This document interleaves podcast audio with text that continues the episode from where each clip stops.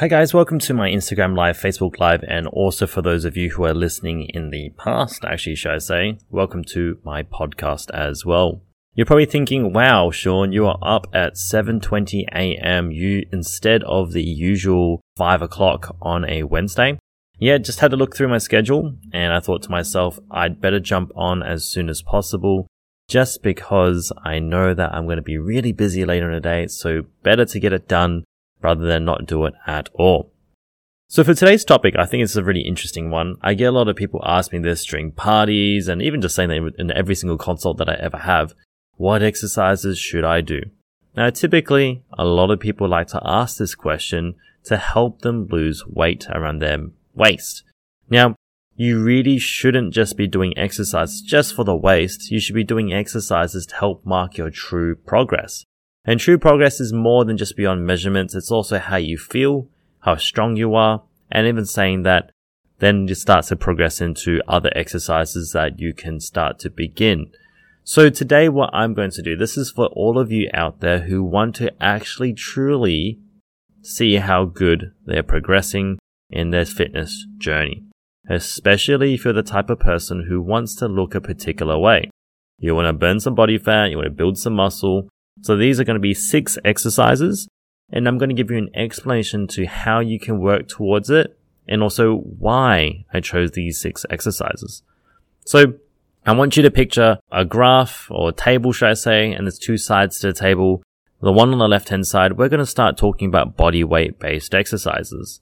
The three body weight based exercises I highly recommend for you are going to be dips, and this is on the parallel bars push ups on your toes, and also chin ups or pull ups. Now, the reason why I chose these three exercises is because they are related to your body weight to strength ratio. This is really, really essential for people who want to be looking a particular way or even just saying that to really measure their true sense of progress.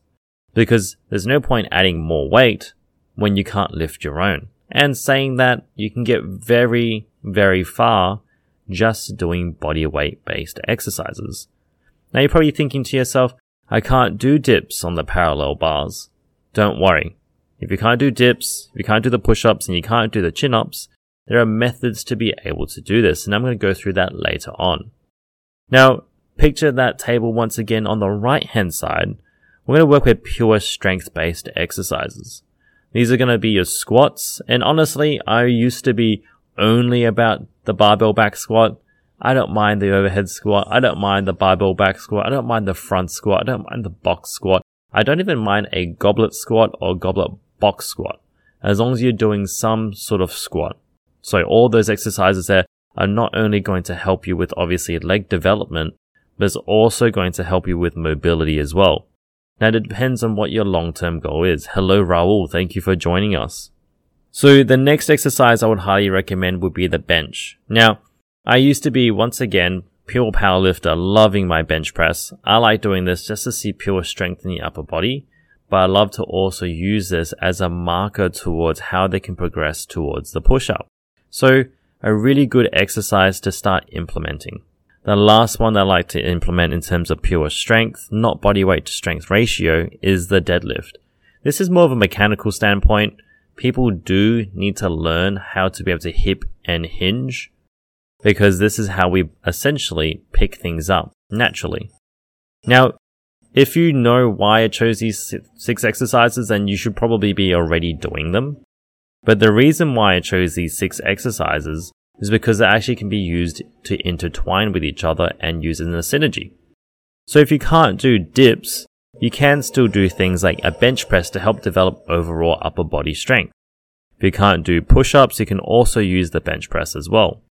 Now when it comes to chin-ups, you'll be using different based exercises. The deadlift doesn't really have a great relationship towards chin-ups, but you can use things like a lat pull down, seated rows, dumbbell rows, seal rows, which is my favorite based of row exercise, but also saying the inverted rows as well. Now, the reason why I'm going to stick with the, the body weight to strength ratio exercises and why I chose them.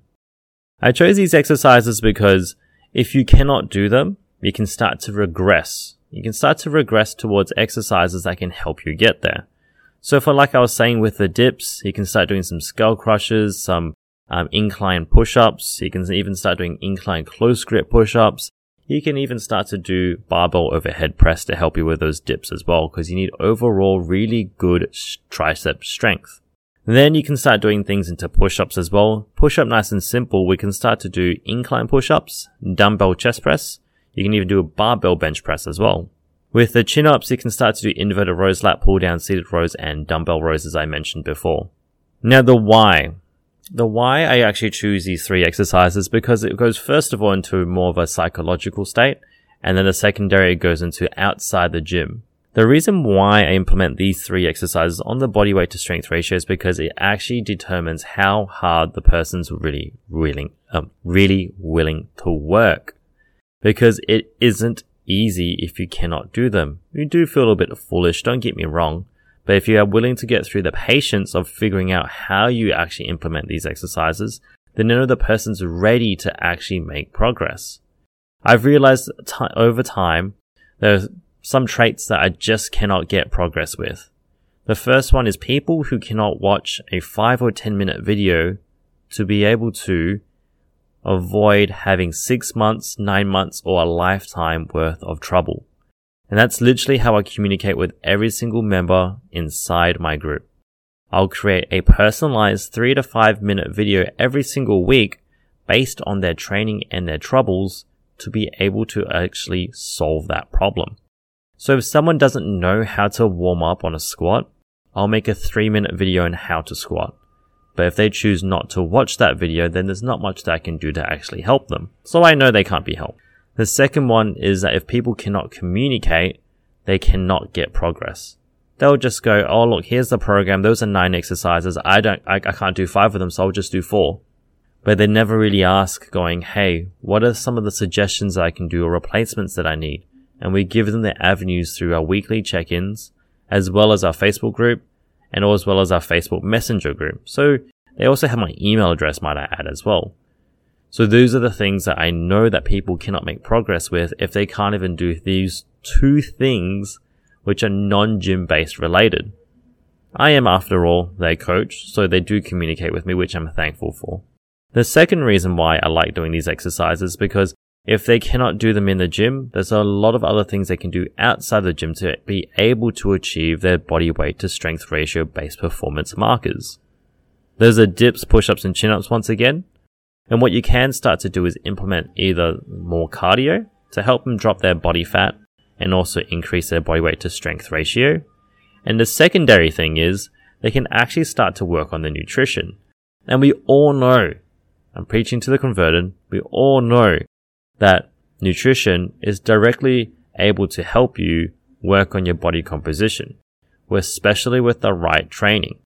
So if these people are starting to get stronger with their dips, push-ups, and chin-ups, great work. You can even add exercises like the lunge as well, but as of recently, I haven't had too many people with difficulties such as exercises with lunges.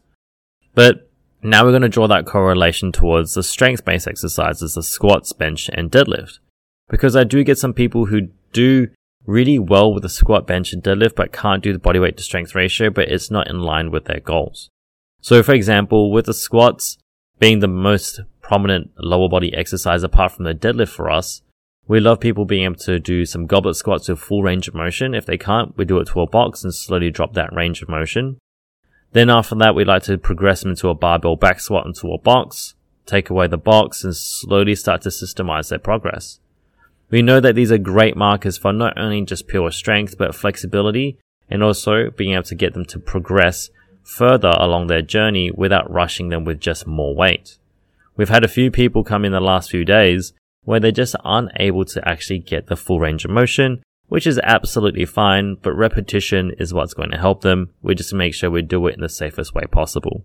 Bench press, like I said, I actually interchange bench press a lot with push-ups depending on the person. So if it's a male, and they're, you know, really primed to be able to do some bench press, we'll get them doing it. But this is the thing with most of the thing, uh, most of the exercises I've given you. The first three, the body weight to strength ratio, they actually don't need much equipment, if any. And the one on the right with the squats, bench, and deadlift, pure base strength, requires obviously some access to a gym, as well as access to um, equipment on a frequent basis being consistent. So I will interchange these if I need to. And then the last one being the deadlift, it's also about teaching them how to actually use their body. Um, a big one that we see a lot of people um, have trouble with is actually seeing how their body moves in space. So this might be in the form of a deadlift, kettlebell swing, wherever it might be. But I feel like if you can master those six exercises, you're going to find yourself doing really well. Now, you're probably thinking, how many reps should I be able to do on each of these exercises? First of all, complete one. That's a great thing. You're probably in that bronze league, as I like to say. I love people being able to do dips, push-ups, and chin-ups, roughly about the five to ten reps. I think that's what I call silver.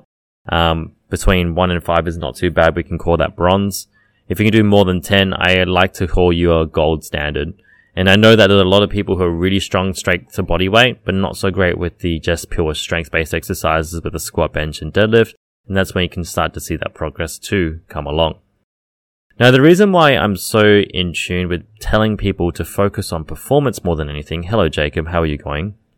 Is because obviously a lot of people like to jump on scales and use that as a form of a marker. Now, I am in part of quite a few weight loss support groups. I don't interact with them because um, I don't want to feel like I'm interjecting. Also, they have a thousand people messaging and commenting on their posts. So I kind of say, hey, look, I can shoot my shot and say, hopefully this person can be helped for my information. But I've seen one problem just from this morning. And basically it was a person going, Hey, look, this is my photo from March 5th and this is my photo from March 9th today. I look like I gained weight. And a lot of people said, Hey, look, that could be true. But that's one of the problems that you can't, you, you kind of see. And although we may have a bit of a chuckle and a laugh because it's three or four days and it's all subjective because you never stepped on the scales, these are things that we want to be able to teach people to avoid. Anyway, that's going to be me for today, guys. If you have any questions for our future podcasts, obviously join us on our free Facebook group. Jacob, that includes you. Head over to the link in my bio. You can join the free Facebook group from there and I'll give you access. From there, we actually do weekly seminars. We actually go through some free information and we're going to release a very quick challenge for everybody to actually get some quick wins on the board as well. Guys, have a great day. If you want to uh, obviously get some free guides on what we can offer you as well. We have guides on how to use MyFitnessPal, what happens when your weight doesn't move, what happens if you want to be able to buy some high protein goods and groceries from the shops, especially in Australia. We can help you with those guides. Just head over to the link in my bio. That's sean.momentum on Instagram. You'll see access to be able to download free guides and we'll email them to you as soon as possible.